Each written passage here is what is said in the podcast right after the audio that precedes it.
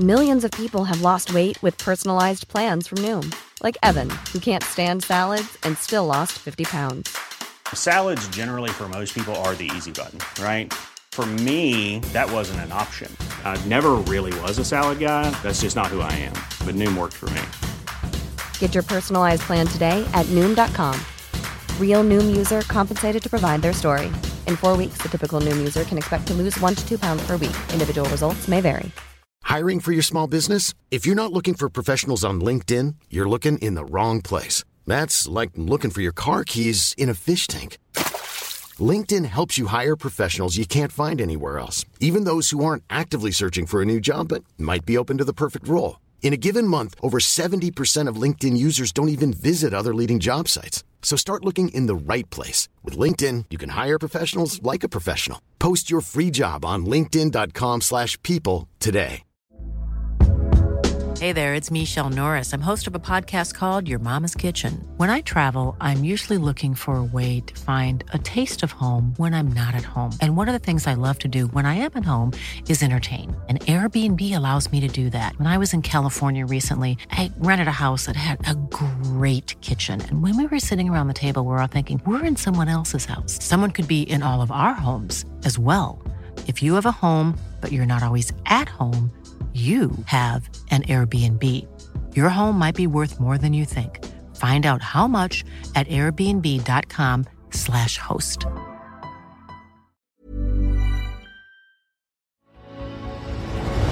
Posloucháte pořád Životy slavných, ve kterém vám Pavel Zuna přiblíží osudy významných mužů a žen, kteří v dobrém, ale někdy i ve zlém změnili podobu tohoto světa.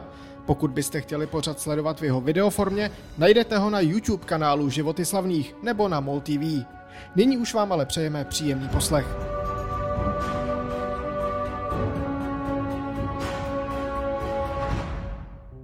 Je 4. května 1953 a ve Spojených státech se vyhlašují vítězové tradičních Pulitzerových cen. V kategorii Belletrie ji dostává 53-letý Ernest Hemingway. Americký spisovatel, který dokázal uchvátit meziválečnou generaci čtenářů po celém světě, ale teď po válce začal převládat názor, že to nejlepší má už za sebou. I dílo, za které cenu obdržel, je podivuhodné a on sám naprosto nepředpokládal, že by mu mohlo přinést takový úspěch. Není to ani román, jen novela, kde na pouhých 127 stránkách vypráví příběh stárnoucího rybáře Santiaga a jeho osamoceného souboje s obrovským marlinem, tedy rybou podobnou mečounovi. Pro starého muže je úlovek po dlouhém neúspěšném období životně důležitý a tak se s obrem, který se zdá být nad jeho síly, rve víc než dva dny. Nakonec ho zdolá a přichytí k boku lodi, ale už nemá sílu ubránit ho před žraloky, kteří z něj orvou všechno maso. Z jeho životní ryby zůstane jen kostra. Příběh o statečném, byť marném boji člověka s nepřízní osudu dá definitivní korunu Hemingwayově slávě. Velice působivě totiž stělesňuje jednu z hlavních myšlenek celé jeho tvorby. Člověka je možné zničit, ale ne porazit. O rok později dostane Ernest Hemingway i Nobelovu cenu. Bude pak žít ještě dalších sedm let, ale žádnou další knihu už za svého života nevydá.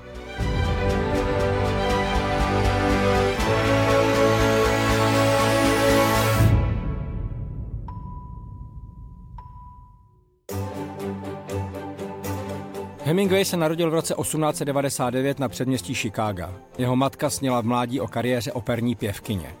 Malého Ernesta, podle tehdejších zvyklostí nerozlišovat v útlém věku mezi chlapeckým a dívčím oblečením, strojila do šatů po starší sestře a česala ho jako holčičku. Naopak otec, lékař, ho od malička bral do divoké přírody a na lov. Obojí možná přispělo k pozdějšímu chlapáctví, které se táhlo celou Hemingwayovou tvorbou i životem.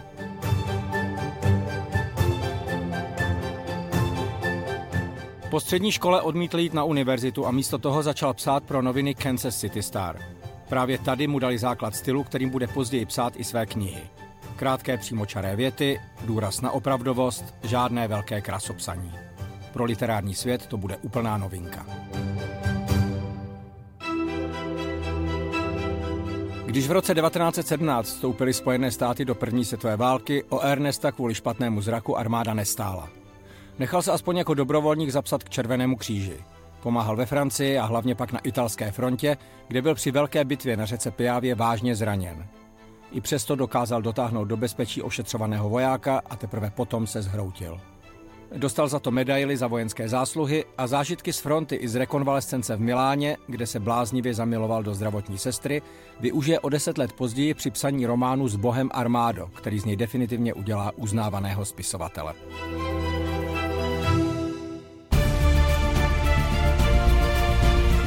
Období mezi válkami žije Hemingway na mnoha místech. Francie. V Paříži se zblíží s americkými spisovateli, kteří zde tehdy žijí, mimo jiné například s Francisem Scottem Fitzgeraldem. Scházejí se u spisovatelky a intelektuálky Gertrudy Steinové. Ta dá těmto mladým mužům, kterým v útlém věku zasáhla do života válka, pojmenování Ztracená generace. Španělsko při cestách sem si zamiluje jak zemi samotnou a její obyvatele, tak i tradiční koridu. Právě její atmosféru použije v roce 26 ve svém prvním románu.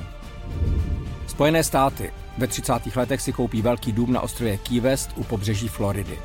Tady píše a vyjíždí s přáteli na lov velkých ryb, tuňáků, mečounů a marlinů. Některé jeho úlovky jsou skutečně kapitální. Afrika dlouhé týdny stráví i na safari lovem velkých zvířat. I zde najde inspiraci pro řadu svých děl, například knihy Zelené pahorky africké. Kuba v roce 39 koupí vilu Finka Vichia nedaleko Havany.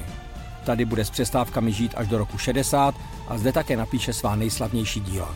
Komu zvoní hrana a stařec a moře.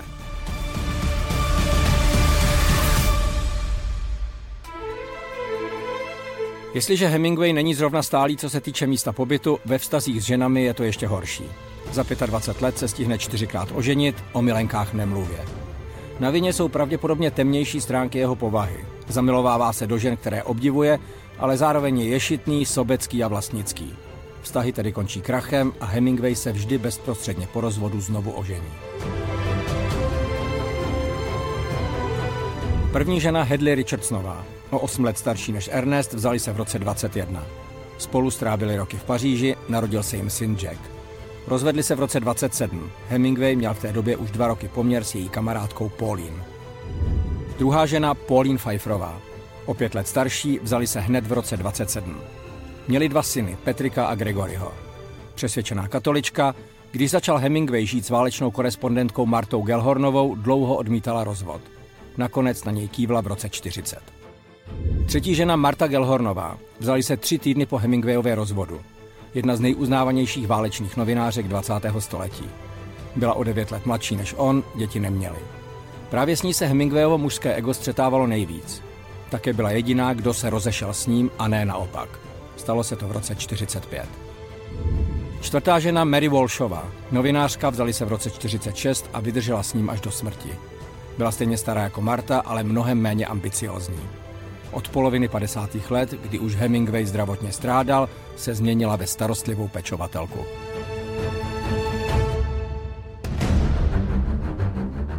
Zdá se vám, že toho všeho je na několik životů? Nenechte se mílit, ještě ani náhodou nekončíme. V roce 37 dělá Hemingway zpravodaje ze španělské občanské války.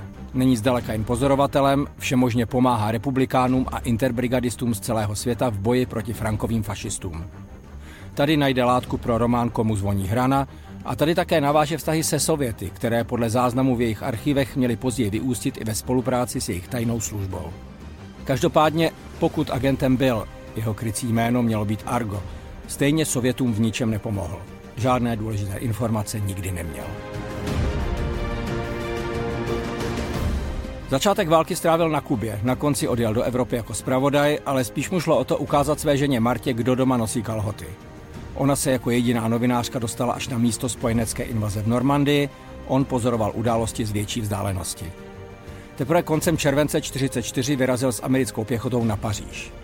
Opět nebyl jen nezúčastněným novinářem, v městečku Rambuje u Paříže dokonce organizoval místní domobranu. Po válce byl za to popotahován, ale nakonec byl očištěn a dokonce mu dali další vyznamenání.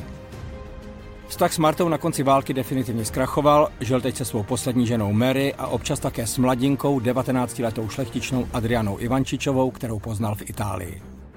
Právě ona měla velký vliv na Hemingwayovo tvůrčí vzepětí, které vyústilo v Pulitzerovu i Nobelovu cenu.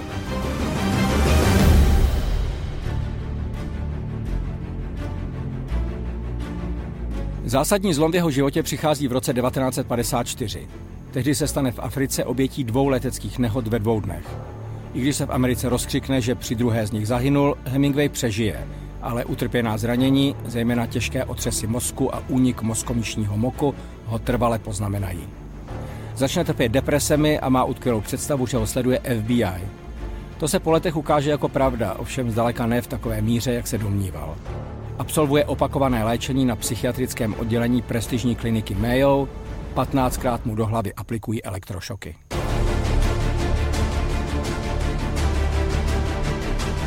V roce 1960 kliniku naposledy opouští, je ve zbíračeném stavu. K mentálním problémům se přidávají pozůstatky z prodělaných nemocí.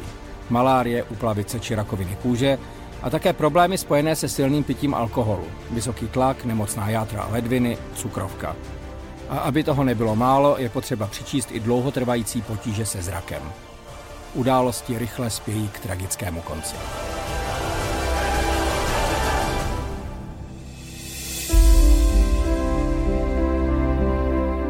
2. července 1961 vzal Ernest Hemingway do rukou svou oblíbenou pušku, šel do vstupní haly svého domu v Idahu a prostřelil si hlavu.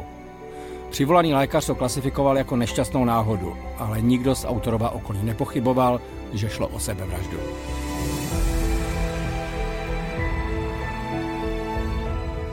Všem přišlo zcela logické, že Ernest Hemingway, muž a spisovatel, se rozhodl stvořit i poslední řádky svého nevšedního životního příběhu sám a po svém.